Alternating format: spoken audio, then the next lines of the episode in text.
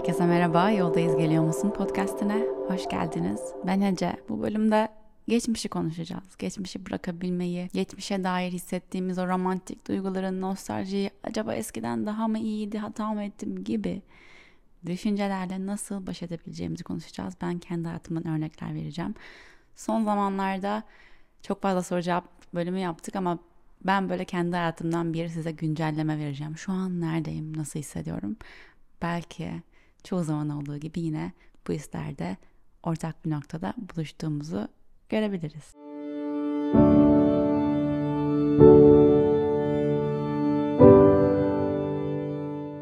Başlamadan önce bu bölümün sponsoru Hayver'e teşekkür etmek istiyorum.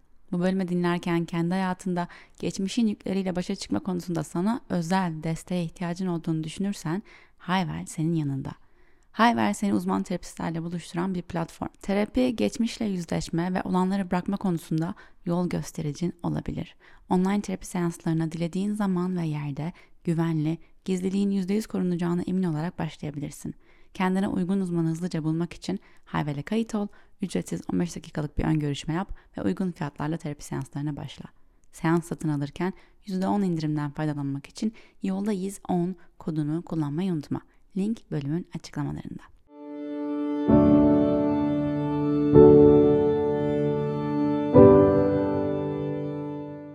Açık açık bir şey söyleyeceğim size başlarken. Eğer bu podcast'i dinliyorsanız, beni takip ediyorsanız biliyorsunuz ki 3 sene önce Londra'ya taşındım. İstanbul'daki hayatımdan tamamen her şeyi bırakıp Londra'ya taşındık. Yani gerçekten her şeyi sattık, her şeyi taşıdık. İstanbul'da gerçekten hiçbir şey bırakmadık sevdiklerimiz dışında. Ve yeni bir hayata atladık. Ve bana çok soruluyor hep. Ece pişman oldun mu hiç hiç geriye dönüp baktım ve bugüne kadar hiç buna evet demedim. Yani her zaman hayır çok mutluyuz. Çok iyi bir karardı. İyi ki yapmışız dedim. Şu an hala böyle diyorum çok iyi bir karardı. İyi ki yapmışız. Pişman değiliz kesinlikle ama son birkaç aydır ilk defa böyle bir geçmişe dair romantizm hisleri doğmaya başladı içimde. Bu nedir yani? Biz e, eşim Can'la yaklaşık 5 senedir beraberiz. 5 oldu mu ya bir dakika. 2019, 20, 21, 22, 23. Evet. 5 seneyi devirdik beraberliğimizde. Ve bu 5 senede ikimiz de hayatımızda çok büyük köklü değişiklikler yaptık genellikle beraber yaptık bu değişiklikleri. Birbirimize gerçekten çok büyük destek olduk. Ve birbirimizin hani e, birbirimize gaz verdik, birbirimize umut olduk. Ve hayatlarımız gerçekten beraber hayalini kurduğumuz bir yere doğru evrildi. Değerlerimize uygun bir şekilde ilerledi, gelişti. Bazen iki adım ileri bir adım geri tabii ki. Ama ilerlediğimizi hissettik her zaman. Hala da ilerlediğimizi hissediyorum ama bir nostaljik his geldi. Nereden geldi? Şu an henüz bunun cevabını bilmiyorum ama bu hislerimi de paylaşmak bence önemli diye düşündüm. Can bana 2019 yazında evlenme teklif etti. Ve biz 2020 yılında bir yani evlilik düğün planlıyorduk. 2019 Eylül ayında nişanlandıktan sonra Kasım gibi sanırım. Bütün bunları bu arada geri dönüp dinleyebilirsiniz. Bu zamanların hepsi kayıt altında bu podcast'te duruyor.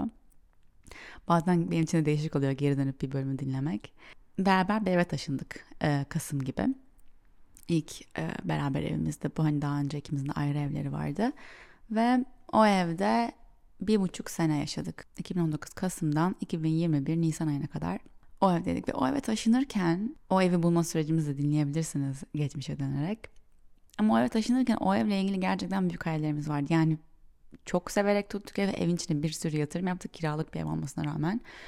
Ve hani bu ev bizim bayağı böyle bir 10 sene yaşayacağımız bir ev olabilir diye düşünerek tuttuk o eve.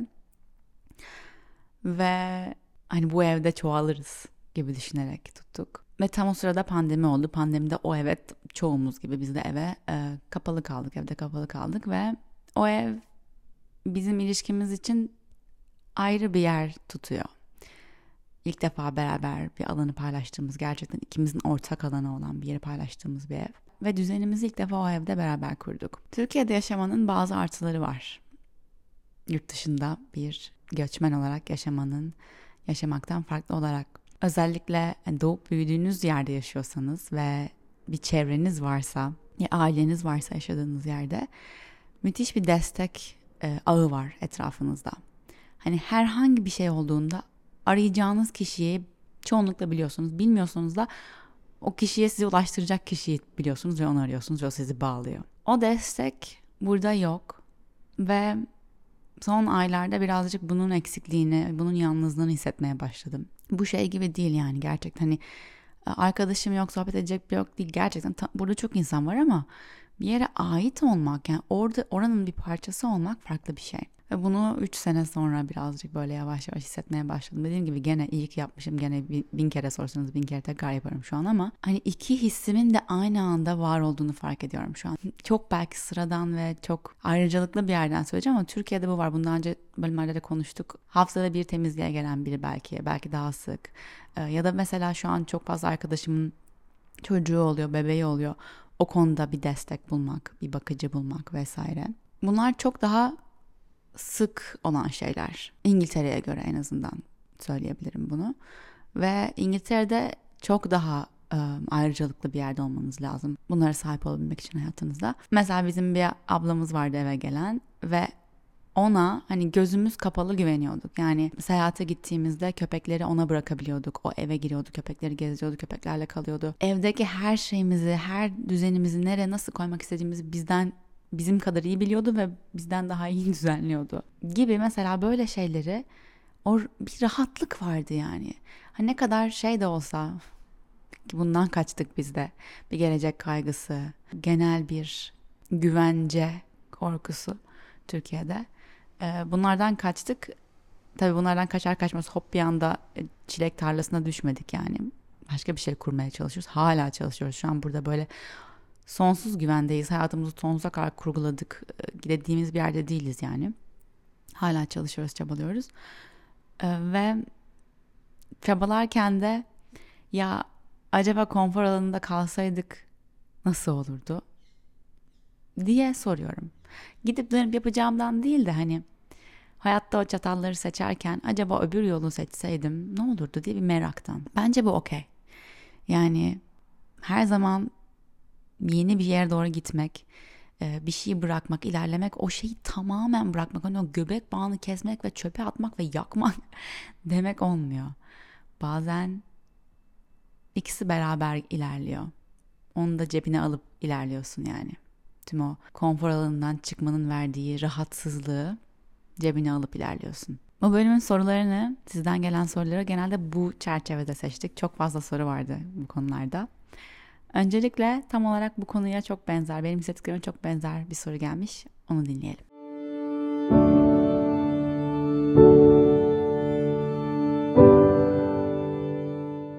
Selam Ece. Uzun zamandır seni takip ediyorum. Yolculuğunun başından beri. Öncelikle gurur duyuyorum. Özellikle bir hem cinsim olarak ilerlemenle gurur duyuyorum. Ellerine sağlık her şey için.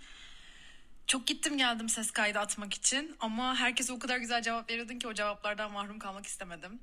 Benim sorum şu. Bir değişikliğin içerisinde özellikle evini, aileni, köpeğini taşıma sürecinde arkada bıraktıkların ve yeni gelecek olanların belirsizliğini yönetmek e, yönetmek biraz daha robotik bir kelime. Duygularını hissedebilmek ve doğru şekilde o duyguları proses edebilmek için neler yaptın bu süreçte? Sana ne çok daha iyi hissettirdi ve gittikten sonra belirsizliklerin pozitife döndüğünü gördün mü? Paylaşırsan çok sevinirim. Görüşmek üzere. Teşekkürler çok güzel bir soru. Birazcık bu işin girizgahını yaptım soruyu dinlemeden önce ama belirsizliklerin iyiye dönüştüğünü gördüm. Ya ben gerçekten bölümleri kaydederken hani arkadaşıma voice note atıyor gibi düşünerek kaydediyorum. Umarım size dinlerken öyle dinliyorsunuzdur. Çoğunuz öyle dinliyor biliyorum. 3 sene önceki Ece'ye dönüp baktığımda yani artık taşınacağımız belli oldu, karar verildi ve gidiyoruz. O dönemde en çok sırtımı yasladığım destek aracım benim hayal etmekti diyeceğim. Hayal etmek, manifest etmek, dua etmek artık senin için bu neye benziyorsa ama ben anlatayım. Sen de bunun senin için nasıl bir şeye benzeyeceğini kendin için hayal et. Çünkü tıpatıp aynı yani sonuca gitme yollarımız birazcık farklı olabilir. Ben gerçekten A tipi bir insanım. Yani A tipi planlayan, e, organize olan, üç adımını önceden bilen, bilmekten rahatlık duyan, öyle içini rahatlatan bir insanım. Dolayısıyla yurt dışına taşınmak bunu yaparken yurt dışına taşınırken bunu yapabilmek çok kolay değil. Çünkü çok fazla belirsizlik var ve ancak sallayabilirsin. Yani gerçekten bilebileceğin, emin olabileceğin çok az şey var. O yüzden ben ne yapabilirim? İçimi rahatlatabilmek için senaryo yazabilirim. Bu senaryo tıpatıp aynı olabilir, olmayabilir. Birazcık farklı olabilir, bambaşka olabilir ama kendim için bir senaryo yazmak. Yani şu olursa şunu yaparım. Bunu denerim. Belki bu çok iyi ilerler gibi birçok şey düşündüm. Yani düşündüğüm şeyleri şu an size örnekler vereyim. Mesela asla gerçekleşmeyenlere örnekler. Hani ne olabilir? Ben bilinmezlik içinde yepyeni bir şey atarken kendimi, kendimi güvende hissetmek için özellikle maddi olarak ne yapabilirim? Çünkü Türkiye'den de bir sürü işi bırakarak hani yara bandını çekerek gidiyorum. Benim becerilerim, yeteneklerim neler? Ne sunabilirim? O ülkede de çevrilebilecek yani o dile, o ülkeye uyum sağlayabilecek ne yeteneklerim ve becerilerim var diye düşünüp mesela dedim ki en basitinden yoga dersi verebilirim. Gider yoga stüdyolara sorarım ya da kendime özel müşteriler bulurum, öğrenciler bulurum. Evlerine giderim ders veririm, kendi evime çağırırım ders veririm. Hani basit düşündüğümde bunu yapabilirim. Ha bu benim Ece olarak hayata gelme sebeplerimden biri mi?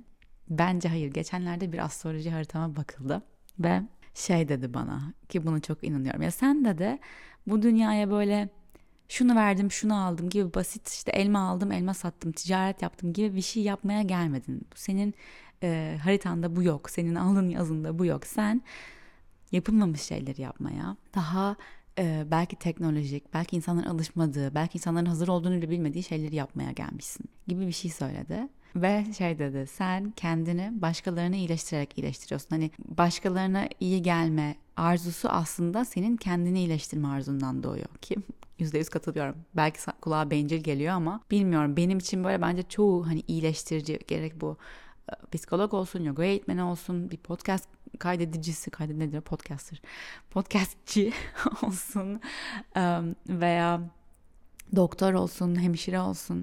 Hani başkalarına iyi gelmek teması altında yapılan tüm işlerde bence bir bundan kendine de bir iyileşme sağlama güdüsüyle çıkıyor bunlar ortaya. Benim için de öyle. Ve hani ikisini birleştirdiğim zaman hani birebir yoga dersi vermek değil aslında benim mesela dünyaya geliş sebebim ama bunu yazmak ve bunun üzerine bir plan yapmak bile benim içimi rahatlatmıştı o dönemde. Onun dışında belirsizlikle karşı karşıya geldiğinde benim gibi biriysen plan yapmak. Hani ne kadar o planlar olacak mı, olmayacak mı? Ee, nasıl olacak? Pek kafa yormadan bunlara şu olabilir, bu olabilir diye kendine bir liste yapmak iyi geliyor. Ondan sonra da o listeye uydun uymadın. Zaten bir yerden sonra işler hızlandığında o listeyi de unutuyorsun. Sonra geri dönüp bak ben mesela şu an hatırladım bu hedefleri kendime koyduğumda. Geri döndü hatırlıyorsun sadece yol sırasında unutuyorsun. O liste sana gerçekten onu takip etmen için değil de devam edebilmen için bir destek sağlıyor yani.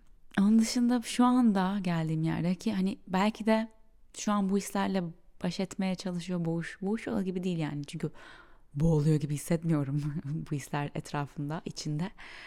Ee, ama bu hisleri fark etmemin sebebi bence şu anda belki şu an bir nefes alabilme yeri olduğu içimde. Yani gerçekten bir hayatta kalma mücadelesi gibi değil, bir hayat kurma mücadelesi gibi değil de 3 senenin sonunda böyle bir gerçekten değerlendirebilmek için yer açıldı hayatımda. Ve o zaman belki diyebildim. Hmm, özlediğim bazı şeyler gerçekten var. Ve bu okey. Bu beni bu özlediğim şeyleri özlemeye devam ederek bugünkü hayatımla minnet duymaya ve bugünkü hayatımı hayatıma belki o, o konforlu gelen şeyleri yeniden çekebilmek için yapabileceklerime odaklanabilirim. Ama şu anda o da güzeldi. O hayat da güzeldi diyorum. Bir bölüm kaydetmiştim bayağı bir önce. Belki iki sene olmuştur. Şeyden bahsediyorum. Şu an olduğun kişiyle olmak. Bugünkü Ece ile olmak. Çünkü bir daha bugünkü Ece hiç olmayacak. Bugünkü Ayşe hiç olmayacak. Bugünkü Merve hiç olmayacak. Bugünkü Yasemin hiç olmayacak. Bugünkü olduğun senle zaman geçir. Bugünkü olduğun senin duygularıyla ol. Bugünkü senin tüm hislerini kabul et. Çünkü geçecek. Ve sen başka biri olacaksın ve bu iyi bir şey. Bu harika bir şey. Sürekli gelişiyoruz, fark ediyoruz, büyüyoruz. Hayat şartlarımız değişiyor. Ve ben mesela şu an o günkü Ece'ye bakıp biraz nostalji, biraz buruklukla bakıyorum ama o Ece'ye de teşekkür ediyorum. Yapabildiklerini yaptığı için, elinden geleni yaptığı ve kendini bir şekilde ilerlettiği için. Umarım taşınma süreciniz tereyağından kıl çeker gibi olur ve belirsizliklerin iyiye dönüştüğünü, şükre dönüştüğünü çok hızlı bir şekilde görürsün.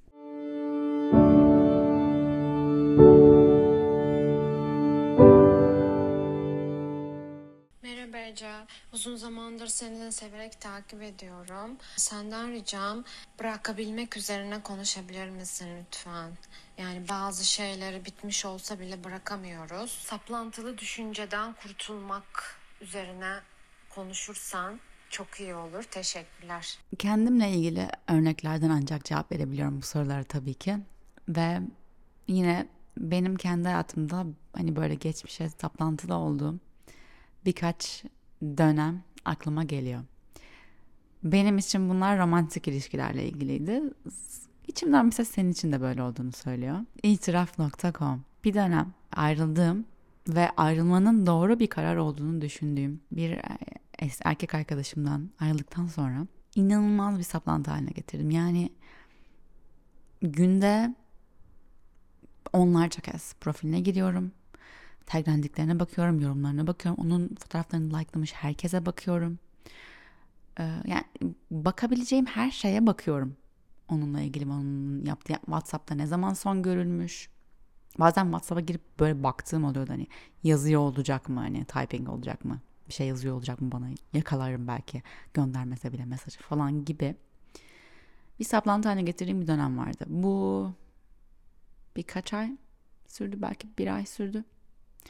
Ve ben her yani böyle şeyle de değil baktığım bakma sebebim ne diye sorarsanız aman barışalım aman geri bana yazsın onu çok özledim gibi değil yani. Sap, sapık gibi. Sapık gibi takıntı gibi bakıyorum. Bir şey önce kıskanıyorum gene ama hani bu kıskançma şimdi geri dönüp baktığımda bu kıskanma sebebim daha çok ben şu an hayatımın en iyi, en mutlu, en güzel halinde değilim. Dolayısıyla o da olmasın diye hissederek bakıyorum. ee, bir fesatlık var yani içimde. Bir öfke var. Bir affedememişlik var. Bunu nasıl açtım? Hayatımı daha çok doldurarak. Yani zamanları boş bıraktığın zaman saplantıların, takıntılarına yapışmak, direkt onlara doğru senin çekilmen daha olası oluyor. Daha çok program yapmaya başladım. Arkadaşlarımla, sosyal çevremle. Daha çok geleceğe dair program yapmış, yapmaya başladım. Belki kariyerimle ilgili, belki eğlence, belki seyahat etmek olsun. Ve kendim için farklı bir gelecek hayal etmeye başladım. Yani üç zaman varsa hani şimdi, geçmiş ve gelecek. Şimdi de kalmak çok zor geliyor. Çünkü şimdi içinde işte bu duygular var. Fesatlık var, öfke var, kıskançlık var. O yüzden bunlarla kalmak çok zor geliyor. Anlıyorum. Her ne kadar bu duyguları hissedin her zaman desem de içindeyken hadi hisset şimdi. Hayır geleceğe ve geçmişe gitme. Şu an burada olanları hisset sadece demek hani demesi kolay geliyor. O zaman hani çok gerçekten bunların farkındasın ama önce farkında olman gerekiyor. İçimde bunlar var ama bunları hissetmek şu an bunların içinde kalmak zor geliyor. Geleceğe git. Gelecekteki sana git. Gelecekte nasıl hissetmek istiyorsun? O günkü senden bugünkü sana doğru bakmaya çalış. O günkü sen ne yapıyor? 5 sene sonra ya da belki 3 ay sonraki sen. Bir yıl sonraki sen çok fazla ileride değil. Nasıl bir hayatı var? Günlerini nasıl geçiriyor? Hala böyle saplantılı mı geçiriyor? Hayır bence öyle değil. Sen de bunlar böyle olmadığını biliyorsun. O zaman ne yapıyor? Nasıl biri? Nasıl hissediyor? Nasıl hissetmek istiyorsun? Nasıl hissetmek istediğini bulursan anahtarı buldun demektir. Oradan bugünkü sene bakmaya çalış. E, saplantın yerine başka bir şey koymaya çalış. Çünkü o saplantıyı çıkardığın zaman orası boş kalıyor. Boşlukla mücadele etmek kolay değil. O yüzden yerine bir şey koyman lazım. Yani bu sigarayı bırakmak gibi. Sigarayı bıraktıkları zaman insanlar ne yapar? Bazen çok yemek yemeye başlıyorlar. Bazen işte o stickerlardan yapıştırıyorlar nikotin olsun diye yerine. Yani onu bir şekilde kendine vermen lazım. O saplantıyı başka bir şey çevir. Senin için daha faydalı olacak bir şey çevir. Bu Belki kitap okumak olabilir. Çok fazla kitap okumaya başlayabilirsin. Belki sosyallik olabilir. Arkadaşlarına daha çok zaman geçiriyor olabilirsin. Belki spora gitmek olabilir. Neyse meditasyon yapmak olabilir. Zamanını başka bir şeyle doldurmaya çalış. Sana en büyük önerim bu.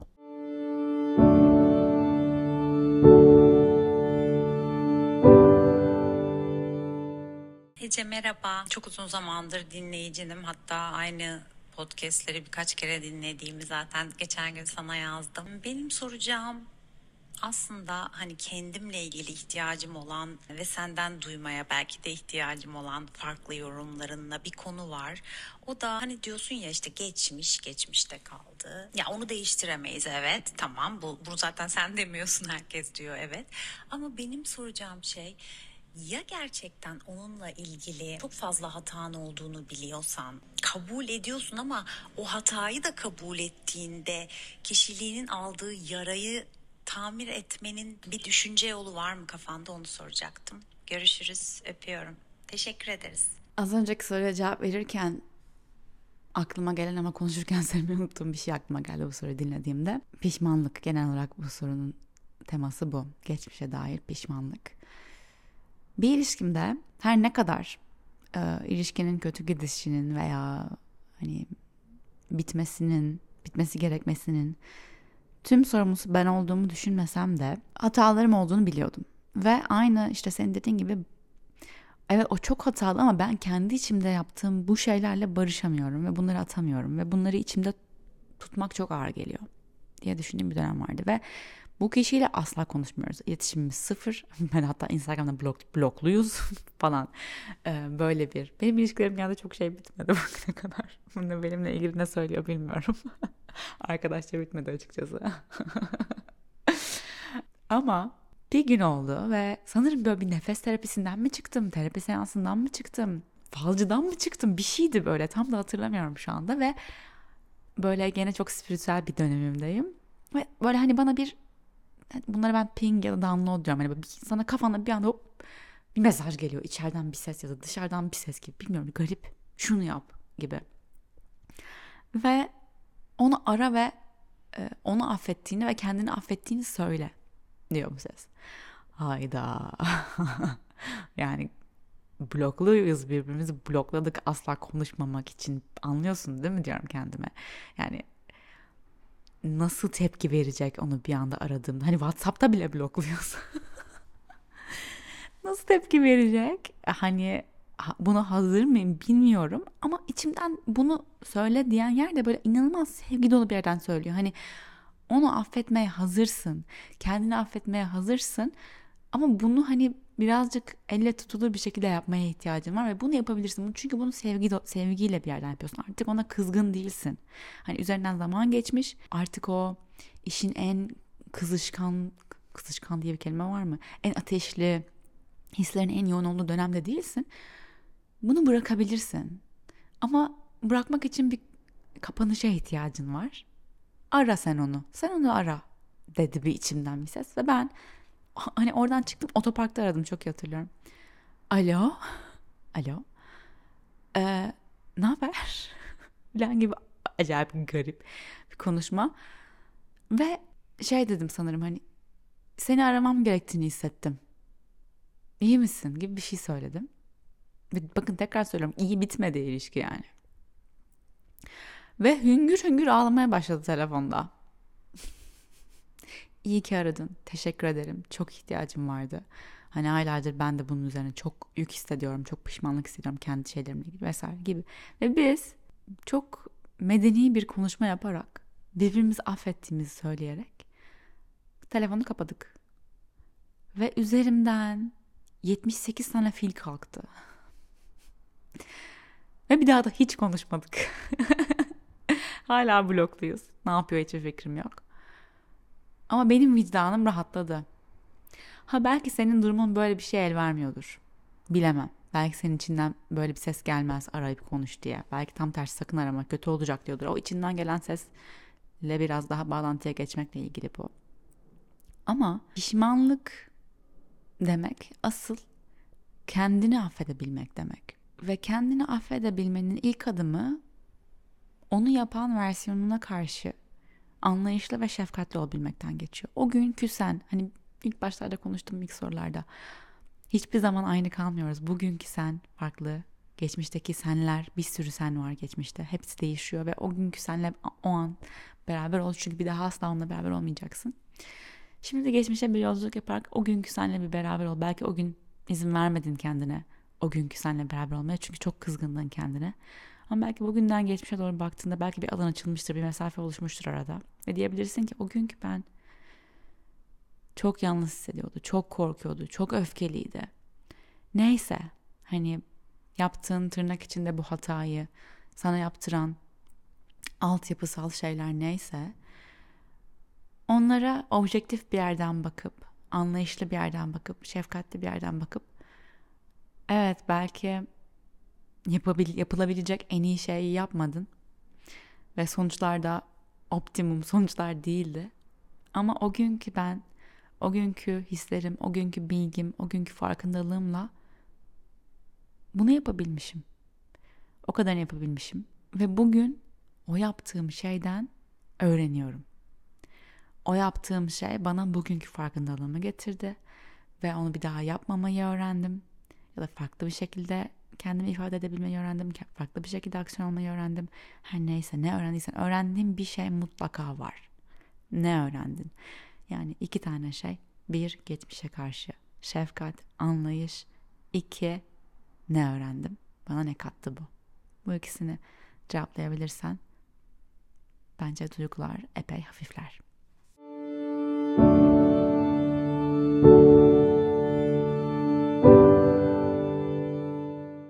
Ece selam nasılsın?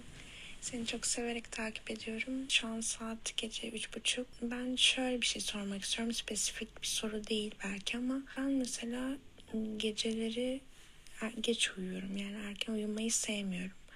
Çünkü gecemi çöpe atıyormuşum gibi hissediyorum ve hani belki de kendimle ve yalnız kaldığım en iyi zaman dilimi gece olduğu için bu böyle. Daha dinlenmiş oluyorum. Belki de uyku düzenim için kötü bir şey bilmiyorum. Ve genel olarak kendimi çok kaygılı hissediyorum ama böyle gelecek kaygısı falan gibi bir şey değil de sanki geçmişte çözümlenememiş olaylar, kişilerle ilgili sorunların birikintisi gibi. Yani bunları nasıl çözümlemeli ve nasıl aşmalıyım bazen bilemiyorum. Fikirlerini merak ediyorum. Teşekkür ederim. Geçmiş, geçmiş, geçmiş. Şöyle bir dönem aklıma geldi. Yine kendi hayatımdan. Üniversite yıllarımda doktora gittim. Dedim ki ben uyuyamıyorum. Uyuyamıyorum yani. Aynen böyle senin dediğin gibi bir dönemden geçiyorum ve uyuyamıyorum. Hani insomnia gibi uyuyamıyorum. Böyle sabah karşı uyuyakalmışım. iki saat uyuyup devam ediyorum ve böyle hani yorgun da değilim. Çünkü o kadar çok kafamda dönüp dolaşan şey var ki hani onlar bana uyanık kalma enerjisi veriyor gibi bir yandan. Hani hem tüketiyorlar beni içimi içimi yiyorlar hem de uyanık tutuyorlar. Ve bir sakinleştirici ilaca başlamıştım. Sonra o ilacı kolay kolay bırakamadım ama neyse dikkatli kullanın böyle şeyleri. Doktorum dedi ki bunu al uyursun. Hakikaten de mışıl mışıl uyudum on ilaçla. Ve şimdi hani geçmişteki Ece'ye baktım üniversite yıllarımdan bugüne yani arada 10 sene var neredeyse kendi kendimi sakinleştirme ve yatıştırma araçlarımı epey geliştirdim. O araç alet çantamı bayağı doldurabildim öğrene öğrene. Bana ne iyi geliyor, beni ne sakinleştiriyor diye. Ve o dönemde de uyuyamama sebebim kafamda dönen şeyler tam olarak şeydi. Sosyal çevremdeki kimliğim ve nasıl görüldüğüm başkaları tarafından dediğim şeyi nasıl anladıkları, acaba yanlış şey mi söyledim, acaba çok mu konuşkandım, acaba çok mu sessizdim, acaba yanlış şey mi giydim, acaba yanlış saatte mi gittim? Hani yaptığım her şeyi sorguluyorum. Tüm varoluşum hani başkalarının bakış açısından değerlendiriliyor kafamda. Bir özgüvensizlik var yani işin özünde. Bu öyle bir tane sakinleştirici ilaçla geçmedi tabii ki. Ve bundan sonra başka şekillerde de senelerce sürdü kendimle ve özgüvenimle olan yolculuğu. Ama sana hani birkaç araç verebilirsem bir hani umarım söylediklerim yalnız olmadığını anlamana yardımcı olmuştur. Ve bu bölümdeki diğer tüm sorular. Ne kadar fazla insan geçmişle ilgili a, dertli. Normal bir şey bu. Ama bununla ilgili e, bir şeyler yapabiliriz. Öncelikle uyuman gerekiyor. Ve uyumak için sakinleşebilmen, kafandaki düşünceleri sakinleştirebilmen gerekiyor. Bunun için birinci önerim Yoga Nidra. İstersen Flow'a gir, Flow'da Yoga Nidra derslerimiz var. İstersen YouTube'a gir, search et. Ama Yoga Nidra bir farkında uyku pratiği. Uyku öncesi yapmak çok iyi oluyor ama gün ortasında hani böyle e, öğlen molasında yapmak bile çok iyi bence. Hani gerçekten hani çocukken yuvadayken öyle uykusunu yatırırlardı ya bize. Bu yetişkin öyle uykusu gibi bir şey diyebilirim. Uzanarak yapıyorsun. Dik durmana gerek yok. Ve seni bütün bilinçaltını rahatlatarak bir e, bilincin uy- uyanıkken bedeninin uyumaya izin verdiği bir alan yaratıyor bu meditasyonlar. Pratikler, yoga nidra pratiği. Bunu öneririm. Geçmişle ilgili kaygıların eğer benimkilere benziyorsa özgüveninle ilgili bir şeyler yapmaya ihtiyacın olabilir. Yani belki özgüvenini kıran insanlar varsa çevrende onlardan uzaklaşmak iyi olabilir. Yapmayı sevdiğin ve yaptığında kendini iyi hissettiğin şeyleri daha çok yapmak olabilir. Ne bileyim bisiklete binmeyi seviyorsundur ve bisiklete bindiğinde çok özgür hissediyorsundur. Bu olabilir. Hani çok komplike şeyler düşünmene gerek yok. Basit düşünmeye çalış. Ve bunları daha çok yap. Nefes pratiği. Nefes. Gerçekten hani hatta şu an beraber yapalım. Burnundan nefes al. 8'e kadar say. 1, 2, 3, 4, 5, 6, 7, 8. Tut nefesini. 1, 2, 3, 4, 5, 6, 7, 8. Yavaşça bırak. 7, 6, 5, 4, 3, 2, 1. Bunu ihtiyacın olduğu kez tekrarla. Bu sinir sistemini epey rahatlatan bir şey. Bilimsel olarak etkisi kanıtlanmış bir şey. Nefesin her zaman seninle. Hiçbir şey yoksa nefesin var. Özellikle genç yaşlarda normal böyle şeyler. Yalnız değilsin.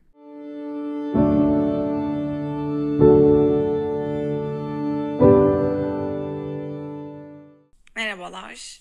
Öncelikle bu podcast serisi için çok teşekkür ederiz. Çok aydınlatıcı oluyor. Ee, ben de sizlere danışmak istediğim konu yaklaşık bir senedir boğuştuğum haksızlığa uğrama duygusuyla ilgili. Maalesef iş yerimde büyük bir haksızlığa uğradım ve maalesef üst yönetimde bu konuyla ilgili hiçbir şey yapmadı ve bu konu böyle kapanıp gitti. Ama ben kendi içimde bu konuyu aşamıyorum. Sürekli haksızlığa uğradığım konuyu düşünüyorum ya da bana bu haksızlığı yapan kişiyle ilgili bazen kötü dileklerde bulunabiliyorum ve bundan çok rahatsız oluyorum. Bu duyguyu nasıl aşabilirim? Sonuçta her zaman hakkımızı alamayabiliyoruz. Bu konuları boş vermek ya da kafamızdan bu konuyu atmak için neler tavsiye edersiniz? Şimdiden çok teşekkür ederim. Harika bir soru. Yine kendi hayatımdan bir örnekle sizlerleyim. Ah saat 11.11. Direkt tutun. Öncelikle seni çok iyi anlıyorum. Çok oh, çok sinir bozucu bir durum. Dediğin gibi hayat her zaman haklının yanında değil artık eden buluyor mu? Bu hayatta mı buluyor? Öbür hayatta mı buluyor? Bilmiyorum. Ama hayat haksızlıklarla dolu. Bu bir gerçek. Ve haksızlıklar can acıtıyor. Bu da bir gerçek. Burada birkaç yaklaşım aklıma geliyor. Birincisi iş yerinde böyle bir şey yaşamak sana biliyorum hani işi bırak demek belki de olası bir şey değil veya e, mümkün değil şu an senin için veya kolay değil. E, ama bu ve bu sorunun cevabını evet bu demen için de soruyorum. Sadece bir soru olarak ortaya atıyorum. Bu durum senin orada gördüğün değerle ilgili ne söylüyor? Ve sen e, böyle bir organizma içinde bulunmak istiyor musun? Yani bazen bence e, şu an hani sorduğun soru gerçekten çok komplike ve kolay bir cevap yok. O yüzden kendilerini seçmeye çalışıyorum ama bazen hakkımızı bulamayız. Evet. Bu iş yerinde olabilir. Bu bir ilişkide olabilir. Ama orada kalıp kalmamayı seçmek bir seçim. E, çünkü kalmak da zor orada şu an belli ki. Hak etmediğin bir yer, bir durum içinde, anlaşılmadığın bir şekilde, ciddiye belki alınmayan bir şekilde. Hani sen böyle bir yerde kalmayı hak ediyor musun? Bu bir soru. Ben bir süre hani bize e, kötülük etmiş, haksızlık yapılmış şeylere bir süre tutunmaya okey diyorum. Yani süre çok Sübjektif bir şey. Ama benim de hayatımda böyle bir şey oldu.